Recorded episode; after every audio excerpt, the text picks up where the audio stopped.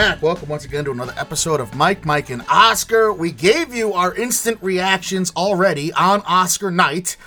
That episode covered the entire broadcast, recapped all the winners and losers, etc., etc. But as we've done each year, one episode is not nearly enough to analyze everything that went down regarding the Oscars fallout, so we thought it would be proper to give you at least one more, breaking down and analyzing how things went and why they went down that way. So this is what that episode will be. I am your co-host Mike One. This is co-host also Mike, and Mike, we have a special guest to help us out doing that today. Brian Formo returns to MMO. We had a blast talking to Brian a few weeks ago about the supporting actor category, Yeah. and we're thrilled to get him back on to dissect these Oscars a little bit further today. Brian is a uh, part of a great team at Fandango.com, folks. He's worked on interviews with 1917 cinematographer Roger Deakins, uh, with Ad Astra director James Gray. He's done a lot of great stuff at Fandango.com. Yeah, really got his hands dirty as far as this year's Oscars categories went as well, having firsthand interactions and accounts with some of the biggest players in the field. He's done a lot of stuff at Fandango. He's had a hand in the Scene Breakdown series, where Fandango got Jennifer Lopez and Lorene Scafaria for Hustlers, Adam Sandler and the Safdie brothers for Uncut Gems, Robert Eggers and Robert Pattinson for The Lighthouse, etc., etc. Like we said, he has firsthand interactions with some of the biggest players from this year's Academy Awards. Weekend Ticket lets you know which movies are coming out each weekend in the theaters and at home on Fandango Now. All of this is on the Fandango All Access page as well as exclusive interviews. And we're big, big fans of both his and Fandango, aren't we, Mike? I have a Fandango VIP account. I get rewards just about every month. Uh, I mostly use those rewards for Fandango Now to get my VOD rentals there. Uh, but in all honesty, I- I'm on this website like every day. They're my go to for showtimes, pre orders, tickets, VOD, like I said, and they have all this great t- content on there as well. Brian works uh, on cutting everything down to the greatest hits for their social platforms as well. He's he's all over the company there. True renaissance man, and we're so happy to talk to him today. And we're good fans of his for a reason. Yeah, if you didn't check him out the first time, do be sure to go back into our archives, the supporting actor category review. He was a great help to us there. He provided a lot of cool insight because of his position at Fandango, and he's nice enough to do so again today in our Oscars recap episode. So here it is for your enjoyment. Brian Formo joins us to what we think may be the final look back at Oscars 2020. We never really know, but enjoy it, and we'll see you guys on the other side. All right, on the line right now, Brian Formo. Brian, welcome back. Long time no talk. Yeah, it's. I mean, I don't even know how long it's been. Not long at all. So well, none of us, none of us have slept, so really, time is just a flat circle at this point. Yeah, uh, but it it was recent and it was fun, and here I my here I am still, and uh, happy to uh, put put Oscars to bed. It was a good Oscars though. So how'd you spend it? I spent it at home. Not that not that exciting. I, I, I watched it and I uh, worked. I was working on a lot of uh, making a bunch of uh, Oscar fact graphics for Fandango, so I was like pumping those out. And by the, by the time that I finished that, it was it was time for the show. And so I just watched it. The, the day before, I was at the Indi- I was at the Independent Spirit Awards, the Indie Spirit Awards. So that was my uh, Nice. that was that was my uh, industry party. Well, that's got to be a cool one to go to, though. This, was that your first time there, or are you usually? Uh, that's my second time, but yeah, it's it's fun because they uh, they reward. It used to be there was a there was a period of like five six years where they were very closely aligned with Oscars because it was basically the same movies. Right. But in the last two years, it's kind of shifted back because the Oscars have been rewarding uh, much higher budgeted films, and so it's kind of gone back to its roots of uh, rewarding different films than the Oscars. So, like uh, last year, uh, Beale Street Could Talk won a lot of awards, um, Best Picture, Best Director. This year, Uncut Gems cleaned the house, except for uh, it did lose Best Picture to to uh, The Farewell. Which And- a shock, I think. It, it was a surprise. Yeah. um, especially being in that room. You could just oh, I was well. I'll save this for something that we're going to talk about a little bit later about being being in the room, Mm. because uh, it correlates a little bit to Bong. Well, how about that? Uh, Spike Lee's delivery, Bong Joon Ho for Best Director. Jane Fonda had that dramatic pause. What was your reaction in your in, in your house to the big moments for Parasite? Uh, well, so I didn't. I did not do it properly. Okay, so I am a I am a sports fan. Sports is chaos. It's messy. I have uh, I'm a I'm a Seahawks fan, and that's my biggest one, which uh, you know had a had a terrible ending at a Super Bowl, and they've missed some kicks late and stuff like that. So anyway, when I watch things at home, I watch them through Hulu Live TV, and there's always like a minute delay. And if things are tight or tense, I just look at Twitter because I'm I just want to be prepared for what's going to happen. and so I say all of this because uh, so like I mean there was like when the, the I'll, I will finish this sports topic, but it does relate. But like there was a game when the Seahawks were playing the 49ers uh, uh, last year where the 49ers are lining up to kick a field goal to win. I was like, I can't watch. And I like texted a friend, I was like, did they make it? And he's like, they missed it. And I was like, oh, now I'm going to watch. I was wondering if you were just watching like DK Metcalf videos or something. Yeah. so, so, uh, so Kyle Buchanan, who was in the room at the Oscars, he was at the ceremony. and He writes for uh, New York Times. Like he was like tweeting out the Oscar winners. So like I actually like saw who won before each of those momentous things. So it definitely it wasn't as like I was surprised when I saw it, but I was seeing it differently than you're supposed to see it, which is like coming out of Jane Fonda's mouth. But instead, because like my wife, uh, who wanted Parasite to win, and she was convinced that it wouldn't, she like went to go take a go take a shower right before Best Picture, and I like oh no. Uh, and so like when she, so then I saw Kyle's tweet and I was like, no, Parasite won, and then it came out and like so that's how I experienced it was. But I have gone back. I have gone back to watch how Jane Fonda read it, and she, it was a very good line delivery. Uh, and uh, the the pause, the pause. There was like a two second pause. It was very nice, and you could you could tell because I was trying to remember like times in the past where you've like seen I don't even remember which film. I think it was actually Shakespeare in Love. Harrison Ford. You know, everyone thought Saving Private Ryan was mm-hmm. going to win. And like when he opens it up and he doesn't even like lift his head, he's just like Shakespeare in Love. It's just kind of done like uh, what happened? I'm not really expecting this. I was expecting to give my buddy Steven Spielberg like this, this Oscar, and it's just kind of like it was there's just kind of like a little bit of a thud. But Jane Fonda, like she saw it, she knew that she was holding history in her hands, and she paused and she made direct eye contact with all of the nation to say "Parasite." And Spike Lee, I mean, he did it in the most Spike Lee way. I mean, he wouldn't have. It, if it were Todd Phillips, I do not think Spike, Spike Lee would have gone like Todd Phillips. no, he probably would have turned around with the envelope and left the stage. I think maybe. and guys, what if Quentin Tarantino was on that? Uh, yeah, that piece of paper there. Would he just uh, thrown it down and walked off the stage? I do not know what that. Uh, I had actually I I'd forgotten uh, I'd forgotten about um, the yeah Old those. Beef that, that old beef, See, yeah. we got cheated out of a true Oscars moment. That could have been. That's another reason Tarantino should have gotten that category. Damn it. well, I'm glad you were the stat head for Fandango. Well, there was. Night. Oh, sorry. I would say uh, that there, there, that, that Cannes tweeted out something earlier today that it is a nice little thing about Spike and Bong because, like, so Parasite was the first film since 1955 that won at Cannes, at Cannes. Yeah. Yes. And he received uh, the Best Director Oscar from Spike Lee, who's going to be the jury of this year's Cannes. So he's like the head of the jury of this year's Cannes. So it was a nice little like transition of uh, last Cannes to this Cannes. That's nice, coming full circle there. Yeah. So uh, you're already throwing out stats. I got two more, and one it was funny because one you were like, no, that's not a stat. So here it is. Bong Joon Ho won four Oscars in one night for perhaps the first time since Walt Disney in 1953. But you have a clarification on this.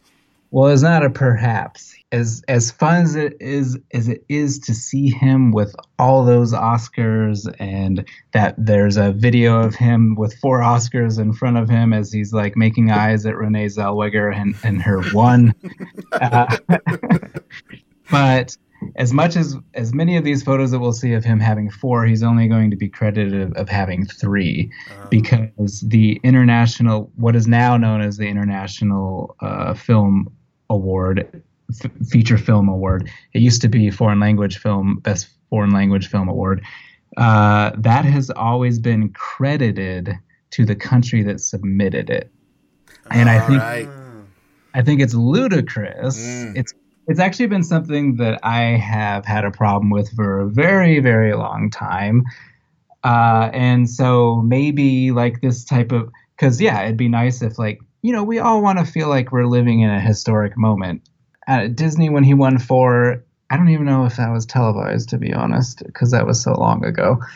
Uh, but we all want to live in a historic moment. It'd be nice if, like, you know, the very first time that an international film won Best Picture was like the most uh, tied for the most awards ever given to one person. But that's not actually true because if you look at Bong Joon Ho's uh, like IMDb page, it'll say like he won three Oscars, and you'll be like, wait, where's the fourth one? It's because that one goes to South Korea. They even put his name on it. It's ridiculous. You get to keep it, but it just doesn't get credited to you. It gets credited to the country that submitted it for you. That is ridiculous, and it would open up if they opened up that category and attributed it to filmmakers rather than countries. Then you're talking about maybe Portrait of a Lady on Fire and Les Mis can come in as submissions from France, and then it kind of yeah. I know it would screw up the short list and all that, but you'd have to take the country qualification out of it, or yeah. the one per country and it, it is it is the only best feature or even like best short where it's like best uh, overall film. It's the only category that they don't give to the director and the producer they just give to the country. And it's also like why if, if the main reason why I know uh, knew of this prior is just because uh, I if, if you're like me, I spend way too much time on IMDb for like 20 years. I feel like when I if if I if my life gets played back to me when I'm dying, it'll be like, or how many hours I was on IMDb, it would be like, wow, I could have gotten so much other stuff. no, you can't look at it like that, Brian, because that makes me sad. so, uh, as someone like, you know, you go to Ingmar Bergman's IMDb page and it says he's nominated for nine Oscars, but like three of those movies won for uh, for best foreign language film, but he doesn't get credited them. So it makes it look like he never won an Oscar, which is crazy. Uh, same with Federico Fellini. Like he, he he has the most at four, but he doesn't get credited in any of them. So what if they went like uh, the Seahawks do it, and Pete Carroll gets a ring? Like should Bong Joon Ho and Ingmar Bergman have rings for the Oscars, or? My stupid comment. No, I don't, I don't hate well, that actually. He, he, gets to he gets to keep the statue. It just oh, doesn't okay. get like it's it's this very strange thing. I don't know if in the past if there was like a a film bureau of France that was like here are all the Oscars that we have won, right. but it's it's uh, at least in my lifetime the filmmakers always walked away with it. They just aren't given credit for it. Like you can't play beforehand. Well, you can for Bong Joon Ho because he's won other Oscars, but like couldn't say like Academy Award winning director Ingmar Bergman because technically he never won one for directing a movie. Well, now I'm thinking like a lawyer, like who does that Oscar actually property of now? Like, can South Korea just claim eminent domain and take it back and put it in their state building if they want? I wonder if that's possible. I mean, not not that that would ever come up, and nobody would think of that except me because that's a stupid thought. And really, the only thing that matters about Bong Joon Ho is that he has at least two, because I think all of us would have been robbed okay. of that moment of him making out, having the Oscars make out in that famous oh, picture yeah. from Sunday night, which is the real gift that he gave all of us. Yeah. Oh, all of his reactions, like the first one, and when he first, the first one that he received, uh, that he just like took a step back and smiled and looked at it. The second one, yes, it made him kiss. The third one, he said, "I thought I was going to be done, and now I'm just going to drink." and then he ended, ended up getting a fourth one. Yeah, he did a great job rolling with the extra speeches and uh, I thought I thought he Yeah, really agreed. charmed the pants off everybody. Uh, so the other stat I had was uh, from Matt Neglia of Next Best Picture. It was that Bong Joon Ho is the first Best Director Oscar winner to lose Globe, BAFTA, and DGA since 2000. So since 2000, 2001, when Steven Soderbergh of Traffic beat out frontrunner Ang Lee of Crouching Tiger, Hidden Dragon. Guys, I don't know about you, but I was the big shock of the night to me wasn't Best Picture. I kind of expected it at that point. Mike and I were talking about it. The big shock to me was director. No, I, I I remember when yeah when when Soderbergh won that that was a surprise. They've also uh, I it's funny like I've always remembered his speech or at least a part of it uh, because it it was a quite a good speech. It was very brief. Uh, it was about like thank anyone who ever did a dance or wrote a song or basically just encompassed all of art. I was like 18. I was like, wow, that's a great speech. And when uh, the Oscars were trying to get people to uh, shorten their speeches, they showed Soderbergh's speeches like, do it like this. And Soderbergh came out and said, like, I, I didn't think I was going to win, and I was actually drunk, and I didn't know what to say. so just get hammered before your name gets announced. Bong Joon Ho had it backwards. Right.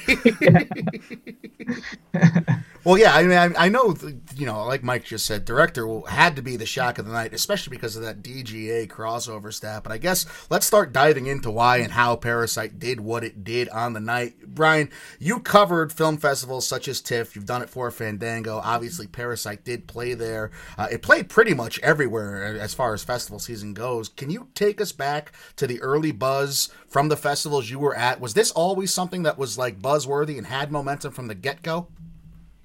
it had momentum, but not in I don't I don't think fully like in a best picture type of way. It had a lot of support, a lot of like you have to see this and don't tell anyone what happens because it's you have to know like nothing going in because it's full of surprises. It had a very kind of like Hitchcockian type of uh, uh, sell to it, pitch to it, and it's always been very well respected and loved. I don't think that people well, I will I will speak for myself. I didn't think that it actually had a chance to win best picture until a week prior. What changed? The WGA going to uh, Bong Joon Ho, so going to Parasite. It, um, and it was also the SAG. The SAG win was just kind of like sitting there, and the more that like you observe people in in the room around Bong Joon Ho, around the cast, like all these various award shows, there just seemed to be like so much love around this film, and it is a very different.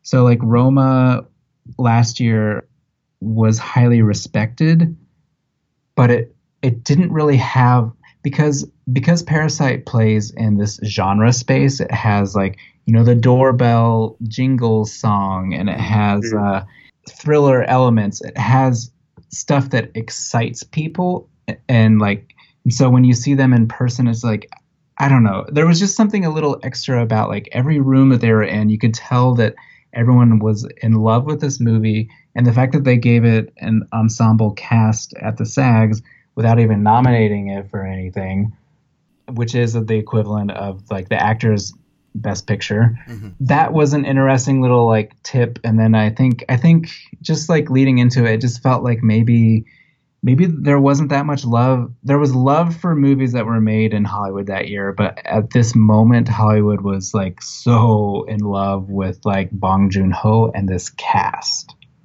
So from the festivals we they kind of figured out Neon did that uh, they had this beloved property that was getting critical praise, but audiences were also being taken to it. I'm wondering what you guys think about their overall release and marketing strategy. Play every festival, platform release late fall or kind of middle of the fall for this one, you know, and then you know try and build up to it, uh, build up to a, a frenzy is the hope, I guess, for every indie film. The box office is strong but I mean, 45 million domestically, where it's it's now, I think is is it'll it'll head over there this weekend. That's not great. 165 worldwide, 170 whatever it's at now. Again, not great. It's very good for, for an 11 million dollar budget. You know, it's really good, uh, but it's not like Pulp Fiction type numbers or whatnot. So I'm wondering. In, in hindsight, obviously it's 2020, but what did you think of the, the overall strategy? Can other films duplicate it? Well, I think that the uh, the best thing that Neon did for their chances and to kind of seize in the area that they had a lot of people paying attention was keeping all of their cast here, even though they weren't nominated, to show up at all these events and to show up at all these awards shows. And I think it was like a constant reminder like the the movie seemed to feel bigger than Bong himself in that regard. Uh, and I think people were able to associate a lot of positivity and like transfer that over to like seeing the actors and and then like those at home like I mean Bong Joon Ho is a is a fun guy when he's at a an award show and he's like you know taking pictures like a dad on his cell phone and stuff like that like people like turning that in uh, into their own uh, fandom that they burst out there and put out there. And I, it, the legs that were given to to Parasite were by the very vocal fans, and I think the best thing that Neon did was just kind of prolong the moment and allow fans to kind of see how how this award season worked. I mean, the translator became like a film Twitter star. Yes. Sharon Choi. So like I, I that everything about just like just like having all these people on stage accepting things with Bong was uh, was uh, a beautiful reminder to a, a, lot of folks. And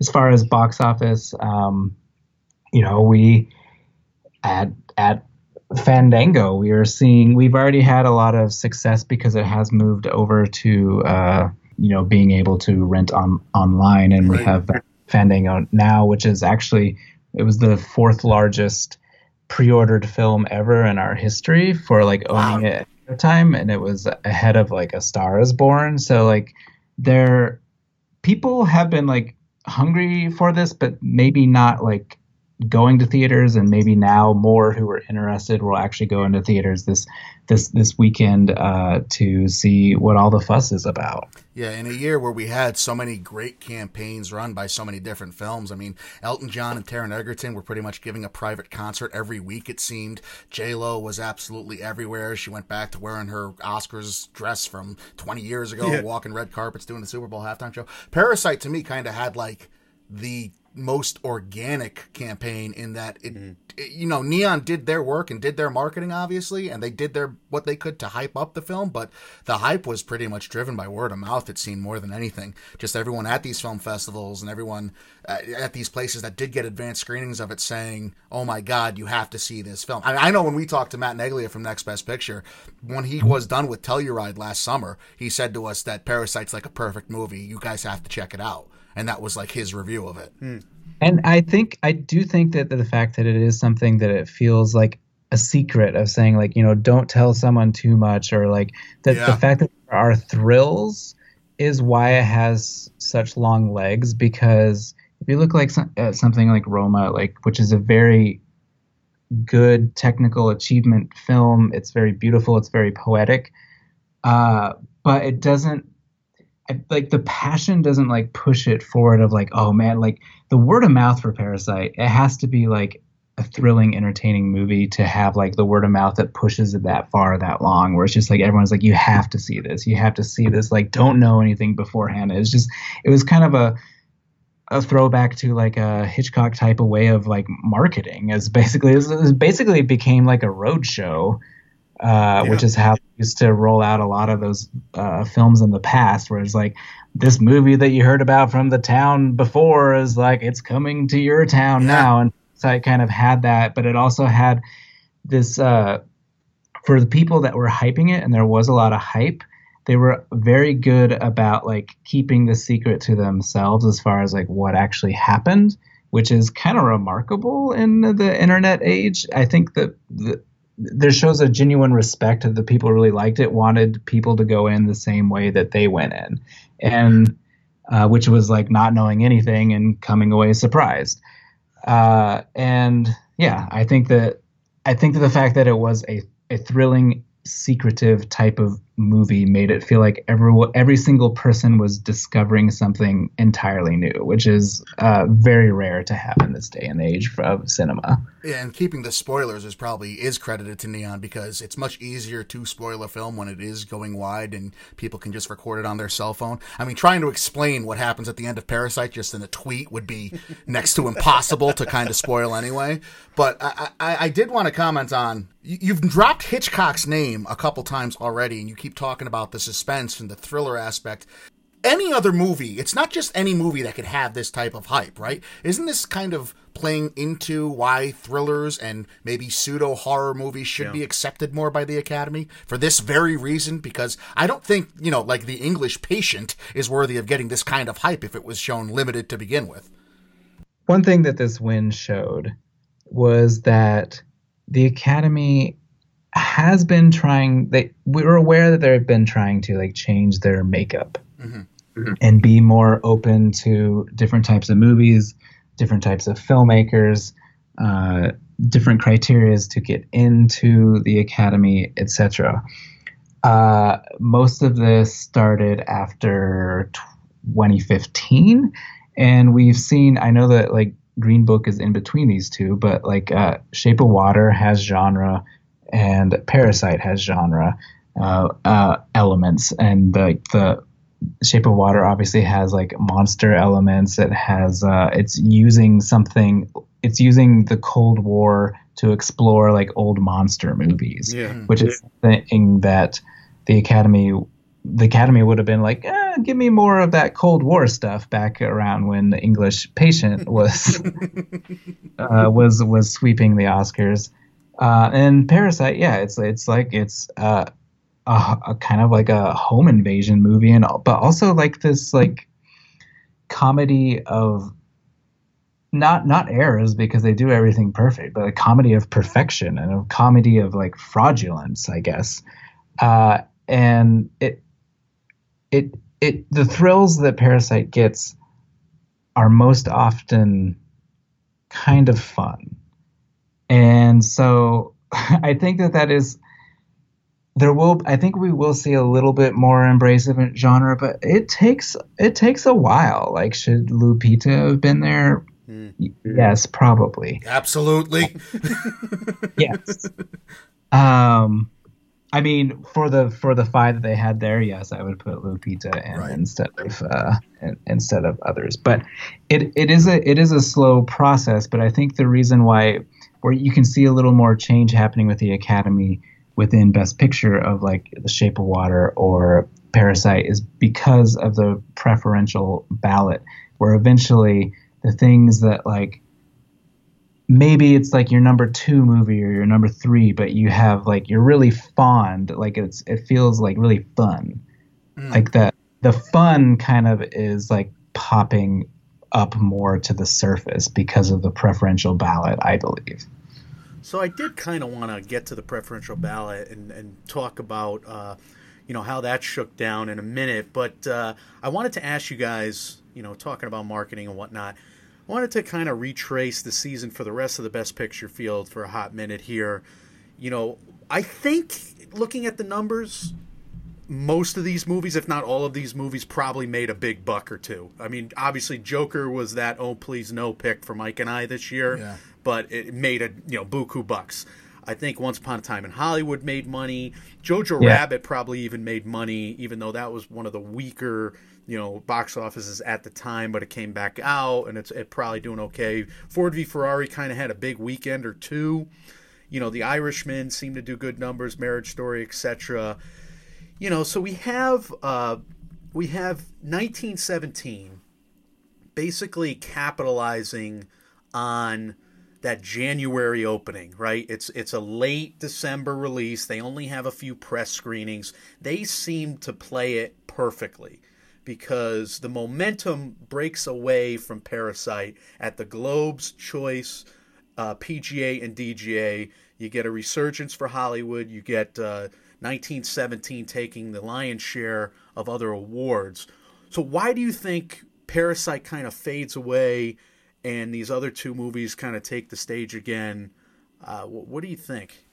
I mean, I do think that just like Parasite, at the end of the day, you know, how, like people, I don't know, we're in campaign season now, and some folks you talk about like who you want to vote for, but no one knows who you vote for until you go in and uh, go in and mark it down. And I think that uh, uh, the amount of love that people had for Parasite, it just kind of grew throughout this in a way that, like, earlier it would have been like, yes, this is a very good movie. We will reward it in that category. But I think just like being surrounded uh, by this cast and, and, and Bong and kind of uh, talking amongst other people in the academy. When you talk to people in the academy who are and people who are voting, if you ask them like, "What's a movie that you love?" the first thing that pretty much every person said was Parasite, and I think eventually they just were able to talk themselves into doing it. So it took a while. It took uh, it, it took a lot of convincing because I mean these precursors kind of, you know, give the Academy permission to vote for something, right? And it was just strange to me, like, and, and that's where I am now. I'm like wondering how much of an underdog Parasite always was because it won all of the critics' associations uh, uh, for the most part. It was the point leader there. Did the film grow on you, Brian, or did you have the same appreciation for it after the first watch as you did at any other point? Uh, I liked it more the second time, actually. The first time. If that's a factor. Yeah, the first time that I saw it, I liked it, but I loved the first half, and the second half is kind of like it was such a stark uh, corkscrew right. shift uh, that uh, it, it it threw me for a little bit, and I still uh, I still appreciated it, but I didn't like it as much as I liked the first half. And the second time I saw it, I was like, oh, it, I it, it and I knew where it was going, and this is kind of a common theme for me. The the second time that I see things is kind of that'll reveal how I really feel about it. If you know where something is going and you can still enjoy it or appreciate where things are coming from, that it's a uh, it's a it, that's like filmmaking craft because like if you're writing a script and you're directing, you're doing it backwards and forwards. It shouldn't. It's, it's not like you're just like some linear thing spitting out there. So it's very thought out, or it should be. And so like this was very obviously like very nicely constructed in the I guess knowing where it was going actually enhanced watching it. I, I enjoyed not knowing what was going to happen the first time. There is something that's kind of fun the second time you see it, and you're kind of hearing people gasp at this or that, and you're like, oh, wait until you see this or something in that regard. Uh, I do think it's it's it's a very rewatchable movie, and that probably helped uh, a lot as as well in this regard. I know that like a lot of the Academy, they don't look, they don't necessarily watch all the movies that are nominated. I know that uh, Carey Mulligan has brought this up. There should be like a test to like well, not, show. Not to interrupt you, but this this was kind of what I was going to ask you next. Anyway, is that it doesn't it seem like this was one that everybody actually saw, or at least acted like they saw. Certainly, with how much this movie was praised every award show, like you just talked about, Bry. Yeah, I think so. I think that there's going back again just to like the word of mouth of critics and the public who had gone and amongst the academy was so strong that like you have enough people saying like you gotta see parasite. Like you're you're going to. Like uh like winning critics awards doesn't mean as much as it does mm-hmm. like human mm-hmm. beings saying like you have to see this and i'm not going to tell you what it's about there's that there's that extra like little secretive question mark of like oh this must really be like surprising if they won't even like say you know with 1917 you'll be like it's it's it, they made it look like a continuous shot and it's world war one and it's uh, really immersive and roger deakins like you, you want to give information every movie like oh tarantino with like with a Brad Pitt and DiCaprio. It's just like, and they're doing like a you know 60s Hollywood and uh, Manson is around. Like there's everyone wants to give a synopsis to everything, but there's something appealing about completely withdrawing and not not t- saying anything other than just like you have to see this, just go in cold. And I think that's how a lot of people sold it to other people, and that's appealing. So, Parasite, we talked about, kind of ran a flawless campaign, whether or not Neon had anything to do with it, just because of the quality of movie and because of the word of mouth, like we keep talking about. But was there any other Best Picture contender that you think kind of may have missed an opportunity to gain some votes somewhere? Like, do you think Once Upon a Time in Hollywood, for instance, could have done better had it been submitted as a drama at the Globes? Whether or not the HFPA would have accepted it, who knows? But do you think anything like that could have helped anything else along the way? Well, HFPA, if you say we're drama, they'll say yes, you're a drama. Not if you're uncut gems. oh, that's right. that is true. Uh, but uh, I think Once Upon a Time in Hollywood might have been that was probably the one that we all overestimated, and I think that that was by looking at more how you know Tarantino has never won, uh, and and that it's a movie about Hollywood and Hollywood loves to like see itself reflected. But they've actually at this point there's been a few in a row like La La Land and now Once Upon a Time. It does seem like yeah. maybe they're less willing to just be like, yes, Los Angeles, great, Hollywood, the business, or something like that, than they were in many years past. Now, I feel like now, if Once Upon a Time in Hollywood was in the drama category, it probably would not have won, and then we would have known that it wasn't actually a frontrunner because I agree it, with you. Because it won comedy, I think we all kind of put it, or many of us put it in like, oh, this is the front runner because of the narrative, because of like Tarantino hasn't won Best Director or Best Picture. Uh, and this is a studio movie that made money and it's like about Hollywood. And it just kind of felt like by how how Hollywood kind of did Oscars in the past, it felt like it was kind of perfect. But you know, that's and Parasite was something that had never happened before, and so that was why it for many people it was like hard to predict because it just didn't have the precursors. But like if you've ever I mean, anyone who was in a room or award shows with people, it's like this is the movie that everyone was talking about. It seemed if you were in the rooms, it kind of felt like it was plain as day, but like not obviously not everyone can can be there, and it's rather exclusive or something like that. But it it was it was it was talked about by everybody. And the biggest room, I guess, where Parasite got the biggest ovation in the precursors was at SAG when it wins the Ensemble Award. You know, akin to what Black Panther did a year ago. So uh, I was wondering if it was something similar where that was going to be Parasite's moment plus international film. But I guess the question I want to build to, and, and you've kind of answered this online, is that the the Academy or SAG they don't really go for they don't really go for unknown actors who haven't really made a splash in, America very often. It happens once in a while, like Marina de Tavira. Kang Ho Song was probably the closest uh, from this cast. I'm wondering because we did supporting actor with you. I'm wondering if Kang Ho Song is in that supporting actor category with all of this with this train moving for Parasite. Does he actually rival Brad Pitt in this particular year? Is he number two, for instance?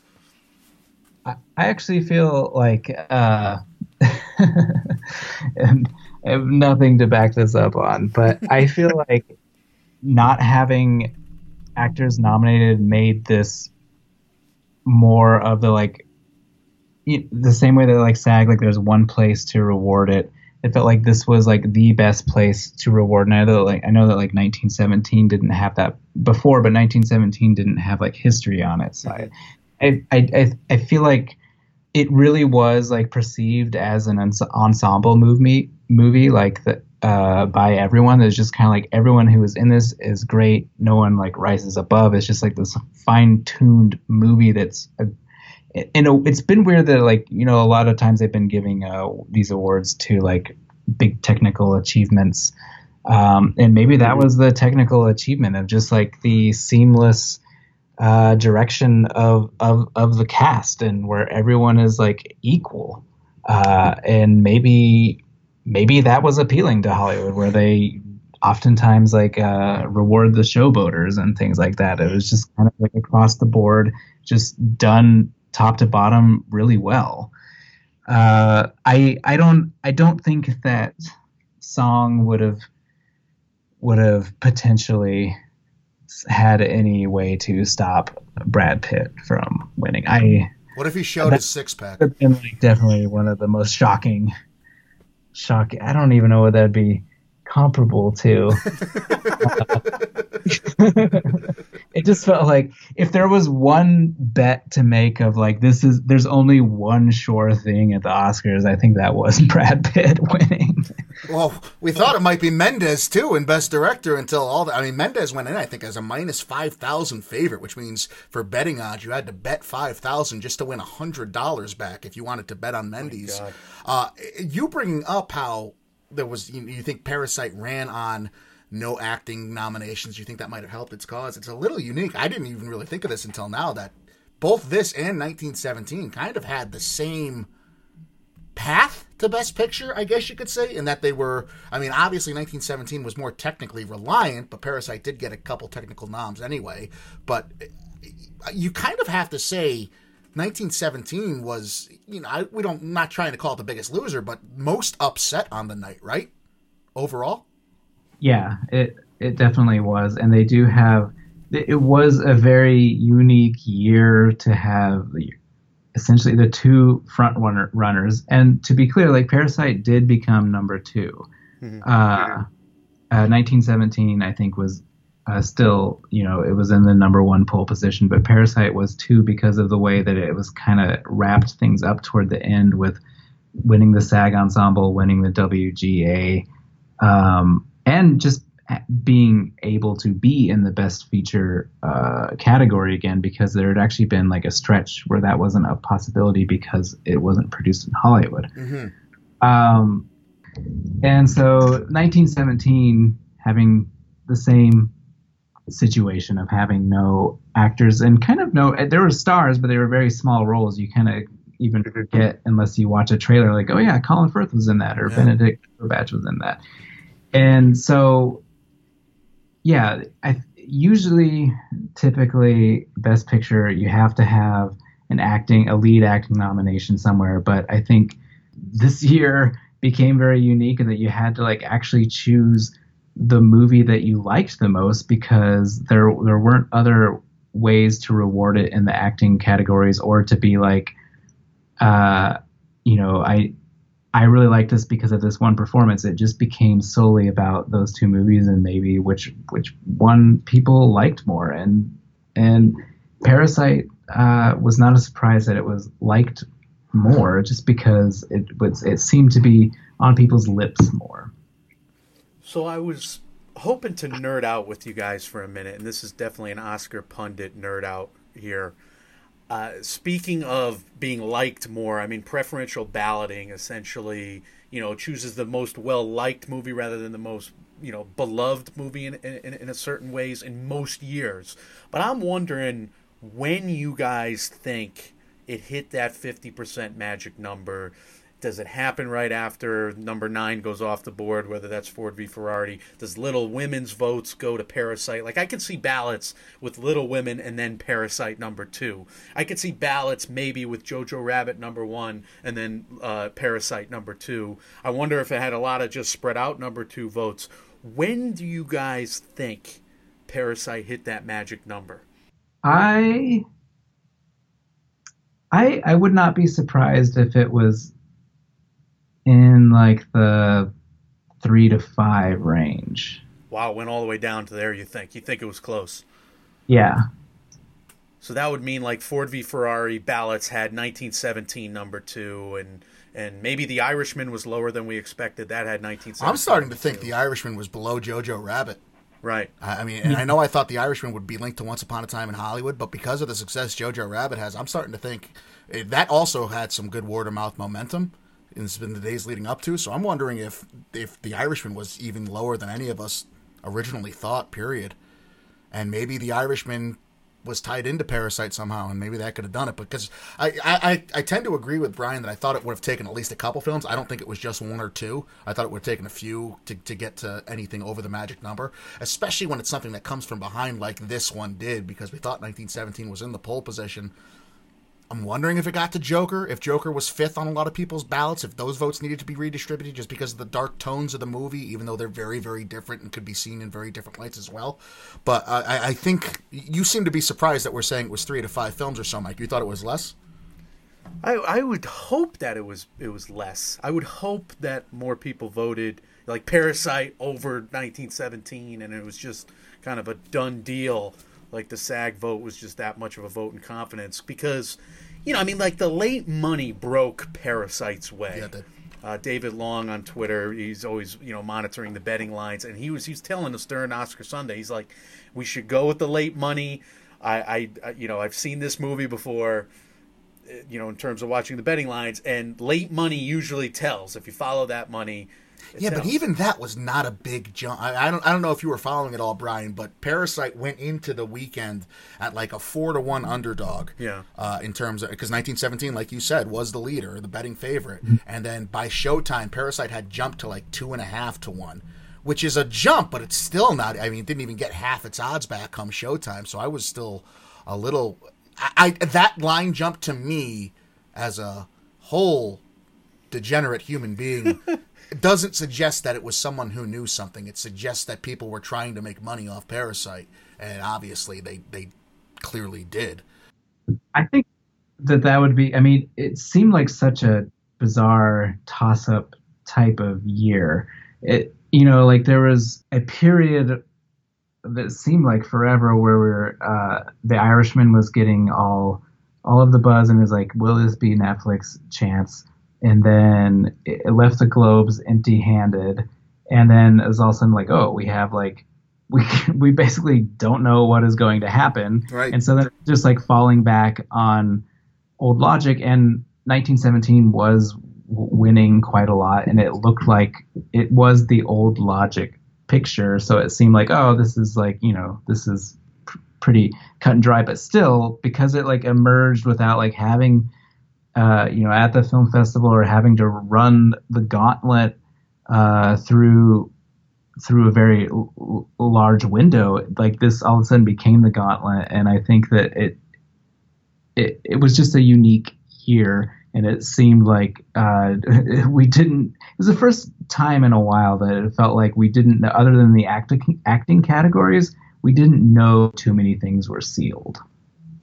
A next big question, Brian, that this was something that kind of was the big deal on film Twitter on Monday, and you know how they never overreact to anything. Yeah, they're overreacting. uh, the Academy Awards, the show overall, was a dip in ratings, and it was, you know, in certain demographics, they found out the 18 to 49, the most important one, actually did lower than the Grammys, even. Mm-hmm.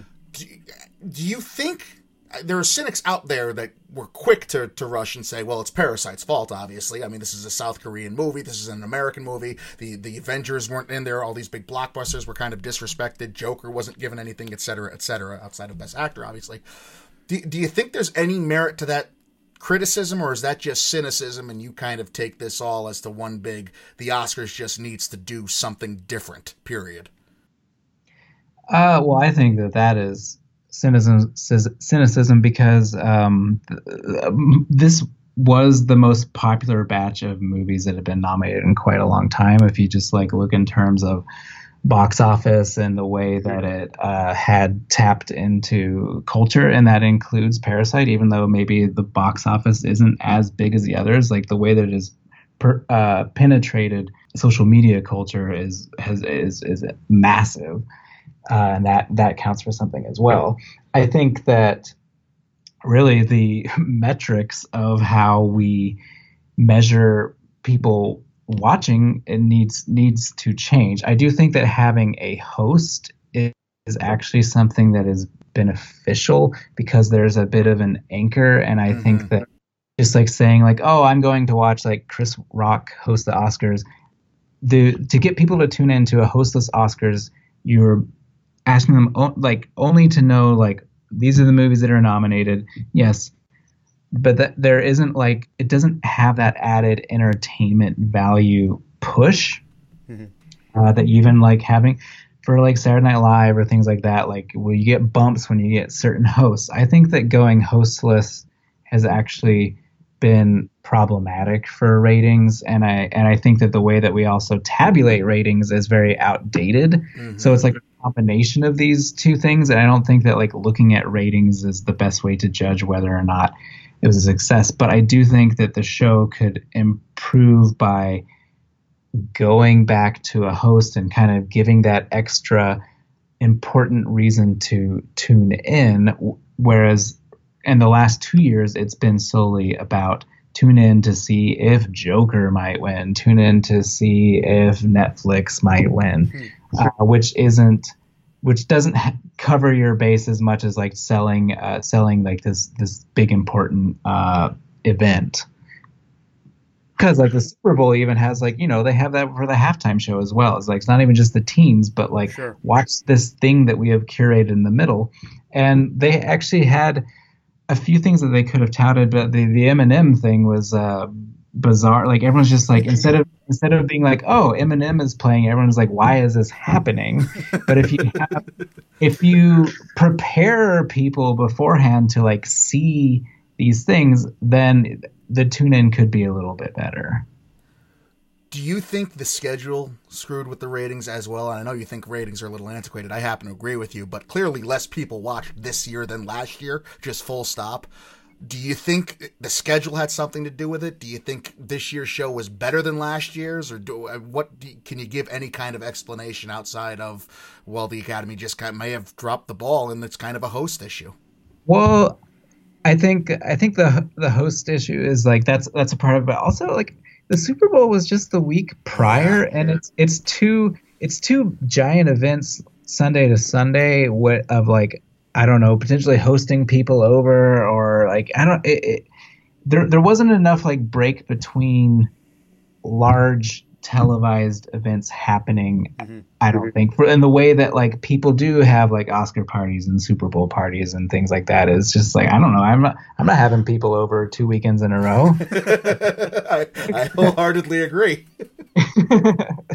so I think I think that didn't help. I think not having a host uh, to like just kind of like anchor the whole.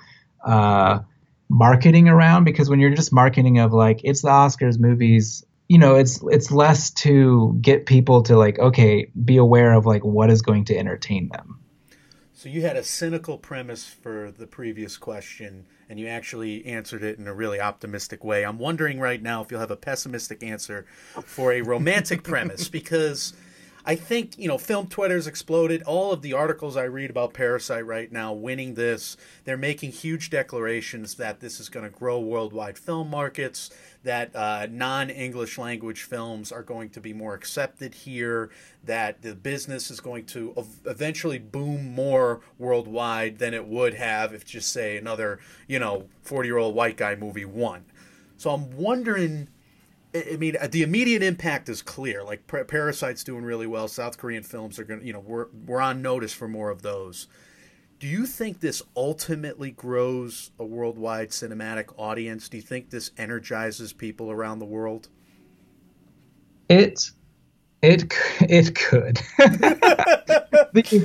uh, I do have a little bit of data in my back pocket of, of from are uh, from Fandango and Fandango now that of from this week, 62% of people who use our services are are more interested in seeking out films of Bong Joon Ho in the past. Wow, now, what start. is that? What does that correlate into? We're we're not sure, but I mean, we are seeing that it, it is a moment around Bong Joon Ho and South Korea for sure. Mm-hmm. Uh, now, the way that that translates in the future is it's it's the same thing as like all of our personal stories with international film. Like the first one that I I believe that the first one that I ever saw was an Ingmar Bergman movie, and it was at, it was I'd never seen a movie that was like that. Uh, it was Wild Strawberries was that one, but I'd never seen anything that was like that. And right, it opens up right. with like a 15 minute dream sequence, and there's no dialogue, and you don't even you wouldn't even have to. Hey, if you don't like subtitles, watch Wild Strawberries. it takes a while for anyone to even talk. you don't you don't have to read that much. Uh, but like I, I I specifically remember seeing that for the first time and just being like, oh, I can like this is a whole new world of cinema I can like go into the foreign section and I can just like watch a ton of stuff. And if Parasite is a gateway, then it, and it very well could be, then that that's great. Would would it be like industry as at large? I think that that this is where I'd be a little pessimistic about, but I do think that it is very good for emerging cinephiles, young cinephiles, uh, as their kind of like gateway ticket into a whole other, a whole larger world. And I do think that there will be more, maybe more willing to explore of this generation than of my generation in the past. Yeah, I So- wonder if it works its way into college dorm rooms the way that, you know, Clockwork Orange and Pulp Fiction before it worked I its hope way into ours. I, I can see that. I, I do think again, just going back to everything, like there there is. Well, I'm not saying this about a Clockwork Orange, but because Parasite is fun, and I know that like uh, bad things happen and stuff like that, but there's there is like so many moments where you're just like you're smiling at what this family is able to do, Mm. and I think just and the way that like Bong flips that on on its head and kind of flips everything around even even where it ends up you still have kind of like this fondness i think for the way the things were for how they were able to like dupe this family and stuff like that that i do think makes it uh, not a morose thing to put on your on your wall or wear a shirt about. And it feel it's you know it's not it, it it's something that is will communicate to people that like i'm i'm uh i'm i'm smart and i like things that are fun Which is not a message that I've heard said about me that often, so I could use that. Maybe I'm starting to come around to this movie after I'm all. tattooing that on my forearm. That's what I'm doing. We can't thank you enough for joining us once again. Uh, you, thank you for providing your insight, and I, I know you, like we, are very much looking forward to being able to sleep for at least an hour at some point in the near future. So we thank you for fitting us into Thank your busy buddy. schedule before you do yes thank you for having again sorry to kind of no- nosedive of like man monday i was still like on a high of like wow this happened That was great. now like midweek wednesday i'm like man i really need to like i need to go to bed Yeah, yeah. I think that's the that's true for pretty much the entire industry that we do. I think so. I think you're in good company there, uh, Brian. Thanks a lot, man. We'll talk soon. See you later. All right, thanks Another great episode. We cannot thank Brian Formo enough. Stay tuned because in a moment we will be giving you all the news and information as to where to catch his work. Uh, just wanted to say thank you to Brian Formo. Thank you to Scott Feinberg. Thank you to all of our guests that we had in the lead up to, through, and now after this Oscars 2020 rush. I'm sure we'll be commenting on it more. But Mike, where can we all find Brian's work and where to follow him on social media? So BrianFormo.com has all of his archives, all of his Oscar stuff. You can find links to all of his Fandango videos. Great for Oscar and film nerds like us. You can even go back to all of his writing he did at Collider, IGN, etc., etc. It is Brian with an I F O R M O to spell the last name. Brian has over 4,100 films reviewed on his letterboxd.com slash Brian Formo account. That's crazy. He's also a great follow at Brian Formo on Twitter. Yeah, again, watch all of the videos on YouTube from Fandango's All Access, especially the scene breakdown series, which Brian takes part in and has a hand in as well. Uh, you have some of the very best in the business discussing some iconic scenes from all the movies we've reviewed and have become obsessed with over these past few years. And of course, like Mike just said, make sure you read Brian Formo on Fandango, his past stuff on Collider, his past stuff on IGN. Uh, be sure to keep up with Brian because he is just a wealth of knowledge and information, as you heard in this episode. As far as Mike, Mike, and Oscar Michael, what is coming next from MMO? A brief rest. we need one. After a huge winter of content creation where we had interviews like that of Paul Walter Hauser of Richard Jewell, Yeah. where we had movie reviews of everything from 1917 all the way down to the Jellicle cats. Why do you say down when you say and that? I say down for a reason, and everything in between, where we did previews and preview series of all the big Oscar categories, for instance, with great guests like Izzy from Be Kind Rewind, R.L. Terry, the Academy Queens, Eric Weber of Awards Ace, Mr. Formo, and of course his buddy William Bibbiani. They, they go way back there. And then, of course, we had Scott Feinberg of The Hollywood Reporter join us for kind of a state of the Oscars, state of the union Yeah. kind of show right before the Academy Awards. It's almost as if we have like a plan and a repertoire as far as how to handle this Oscars stuff here. But yes, make sure you check out our award show, the Mike, Mike, and Oscars. It was, our, I believe, our third annual. Was it our second or third? I can't remember. Third. I know I kept calling it our third, That's but I was thinking about it afterwards. I was like, huh. That's why we have a plan now. It's our third year, third time's a charm. We There you go. Well, it. then then it was definitely our third. That's been put in cement now. So be sure to check out the Mike, Mike, and Oscars award show, which many of our audience members wrote for us. We also released that in the middle of Oscar week as well. We just put out two monstrous post Oscar shows for you all. Like Mike said earlier in the show, maybe we'll get back to. I'm sure we'll be talking about the last year's Oscars all of next We year too. always do, yeah. We always do. It, it is what it is. But this will be like our last dedicated full show to it. We are going to do another kind of half of, of an upcoming episode Mm-hmm. on it where we talk to an expert on Netflix, talk about how things shook out for them this past award season. We're also going to preview everything coming out on Netflix next year. Yeah, but uh, as far as the immediate future, Mike told you, kind of a light week for us, one of the rare light weeks that we have here in MMO. Instead of giving you your usual four episode schedule this week, you're probably going to get two. We call it a two and a half episode week. Uh, we had the Oscars, the immediate reactions. We have this one. We kind of want to let the Oscars sink in, and then we'll get ready for film year 2020 on the immediate horizon, and we'll get you back to your regularly scheduled programming of our news and variety show. MMO Weekly is going to be coming out this Monday. It might be out a little earlier than that. We'll see what we can do with that. Also, Mike's going to be reviewing a bunch of 2020 movies at the top of that show. I'm going to be capping a bunch of big news from all over the Hollywood world, not just on award season, as MMO Weekly is more of our bigger news, the blockbuster news, the industry news mm-hmm. show that we have not done in quite some time. So we have a lot of things to get back to, including the long ago mentioned Six Degrees of MMO challenge, where we had to go challenge. through. Yes, we, we, I'm waiting to see people yell at seagulls. That was just something that's perverse that I we, we included because I, I have enjoyment from weird things. I already read a bunch of the submissions. They're phenomenal, so I can't wait to do that. And yeah, I mean, if you want to get us more submissions, Yes, please. You know, do send those to us. Uh, then we're turning the page the rest of next week and the following three weeks, kind of two and a half weeks again. A lot of two and a halves in this episode. we're turning the page to a preview of next year's Oscar movies.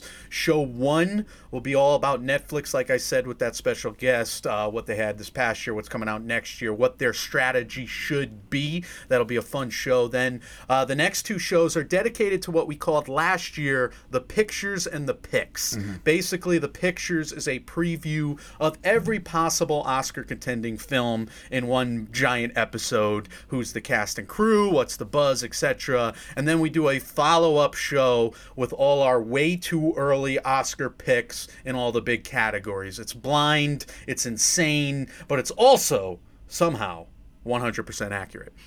Most likely because we refuse to ever bring it up or think about it again after we mention it. But no, it's 100% accurate. We will bring you to the promised land. We're guaranteeing Oscar winners for next February as soon as next week. So be sure to turn in for that. And Michael, we also are very committed. We just announced on Oscars night, or I guess early Monday morning, a, a humongous new rewatch series that we've done the James Bond character study. We're going to dive into that, which means I need to come up with another asinine and ridiculous theme song that I've had some ideas batting around in my head with already. It's probably going to be some ba ba ba ba, but but I'm gonna have to sing fast, so I got to figure out a way to get that done. That You're should be a to fun sing, mental exercise.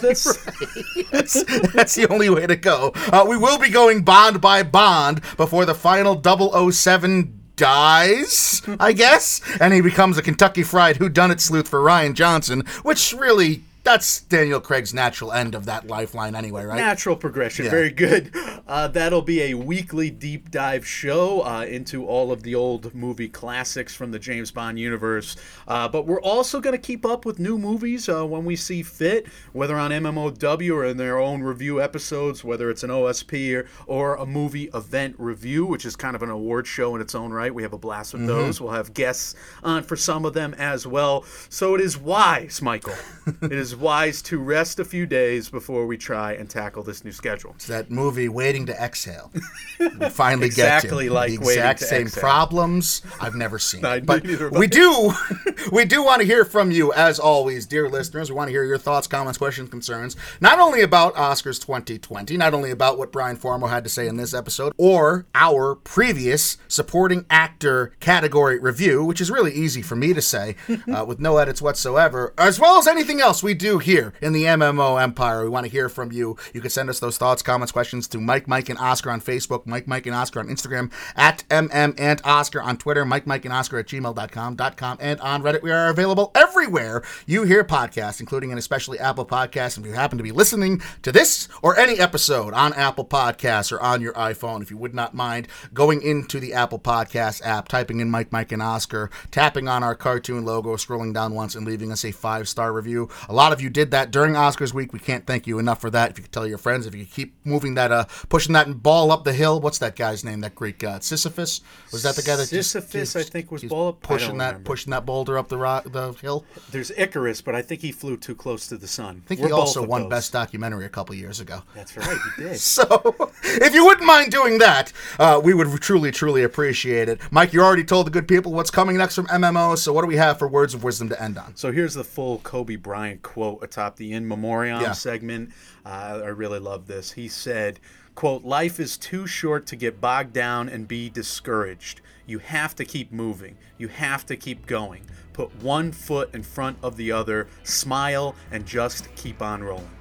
Why couldn't the camera linger on that? That's a beautiful quote. The camera should have lingered on that a little more during the Academy Awards. That was my only gripe, but still not over the Kobe thing. Maybe never will be. Guys, uh, when reality sucks, you can come watch movies, recap, and watch award shows with us and all our friends. We are Mike, Mike, and Oscar trying to make award season year round. Without the stuffiness, we will see you all very soon. See ya.